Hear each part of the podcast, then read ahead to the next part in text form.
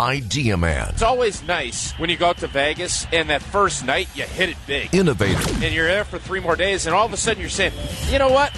I can now play. You can play a lot freer. And Packers Hall of Famer. You have all this house money to play with, and that can be really freeing and a lot of fun. It's time for Tausch on Wisconsin's Morning News. Presented by Pella Windows and Doors of Wisconsin and Kohler Services. 753 Wisconsin's Morning News. A lot more attention. You were talking about it yesterday, Tausch, how the further along in the playoff race you get, you get the spotlight shined brighter. Did you ever have to, when you took questions, you know, did you ever have to leave the locker room and do the podium, you know, where they move you into the Yeah. media auditorium?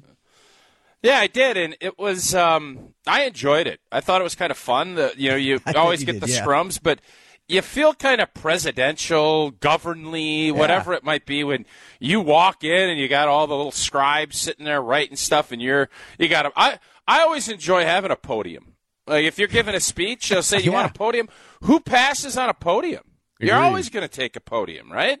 Have you ever been asked a question that when they asked it, you're like, ah, that's kind of a dumb one? Like where the reporter maybe Yeah, not- Wildy, pretty much. Every Jason day. That's nine to twelve, life. pretty much every morning. Yeah, it's how it still goes. fair enough. well, the reason I asked, No, I, I, go ahead. yeah, Bill, Eric, I know what you're talking about because it was the weather, right? Uh, unless there's somebody else that asked an incredibly stupid question to uh, Todd Bowles with the Tampa Bay Buccaneers, try, trying to uh, kind of showcase how smart you are. Usually comes back around and boomerangs you in the tail. Uh, so I, don't ever recall anything that dumb, but what I always like to do is I'd let the reporter ask a question, and then you can find out real quickly whether or not it's going to fit the narrative of what their story would be. There's a lot of people that did it that way, and you can kind of steer it. But all my coaches would always say, just because someone asks you a question doesn't mean you need to answer it their way you can answer and put out whatever point of view you want. And that's why I always like seeing when a team is messaging up with its head football coach, it's a really good thing.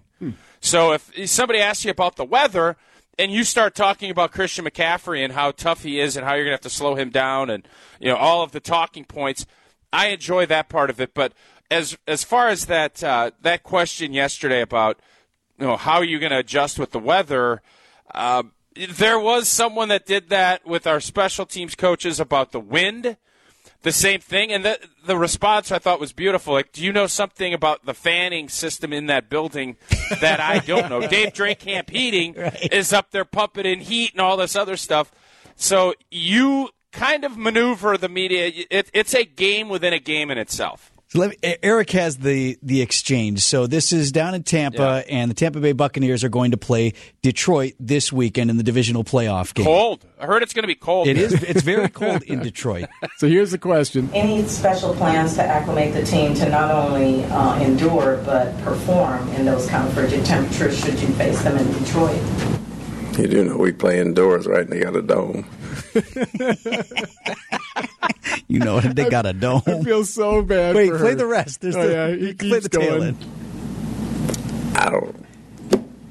Um, no, nothing planned. We're we're indoors, and we only have to be outside for 20 seconds, getting off the bus, going under the thing. So we'll be okay. So Tausch, let me tell you what happened there, because I've I've been that reporter, not asking the stupid question. I hope, but I was a news reporter. Now I knew a lot of stuff about sports, and I'd actually previously been a sports writer for you know covering the Packers and things like that. But what had happened was, I think, is all the TV stations down there in Tampa now are doing their fan hype stories. So that's a news reporter story, not Lance Allen or Wildy or some of these others. So they assigned it to a news reporter who clearly doesn't know much about football or Tampa Buccaneers or Lions or anybody Right, like right. that. And they say, all right, well, the team's having this news conference. You go in there and you ask a question, but we want a story about fan hype or about our our fans from Tampa going to go up there to Detroit to watch this game. And all she did was look at the forecast, doesn't know nothing about it, and that's how that happened. Yeah, it's uh, it's always an unfortunate deal, and I think the you asked about media and how the as the playoffs continue on. Obviously, Super Bowl week, you get a ton of reporters, and you kind of expect things like that. There's a lot of goofiness, and late night guys are there, and everything else. But uh, when when you're sitting in that spot and you're going to grab the mic to ask a question, probably have some idea of what you're thinking about and having because he could have really embarrassed. Yeah. It was embarrassing enough, but he could have absolutely buried the person if you wanted. But as we find out, the media always has the last word, and you're not going to win that battle. You're going to end up looking like a jerk if you do. And let her, with her question, kind of tell its own story. You know what? I this just dawned on me. I don't know if you remember this, Tausch, but one of the first times we met, Mercure and I were interviewing you and Kuhn. John Kuhn, and we Okay. are doing it at Radio City. And I have a, I knew a kid way back when named Scott Tozier, and I called you Scott twice in the interview. and you're like, uh huh, uh huh. Yeah. And then finally Kuhn said, yes, Scott.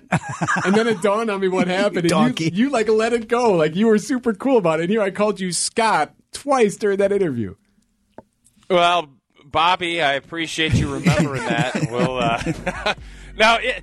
I've it just it never makes any sense because I'm sure right after you guys left, I'm sure John and I were probably like, "Look at that idiot." What a moron. Who did we just probably talk how to? it played, but yeah, you don't, you never, you don't need to bury people when they kind of buried themselves. Is kind of how I always Oh, look at it. thank you for that. All right, Scotty, we'll talk tomorrow. Thanks, Tommy. See you, see you, Bobby.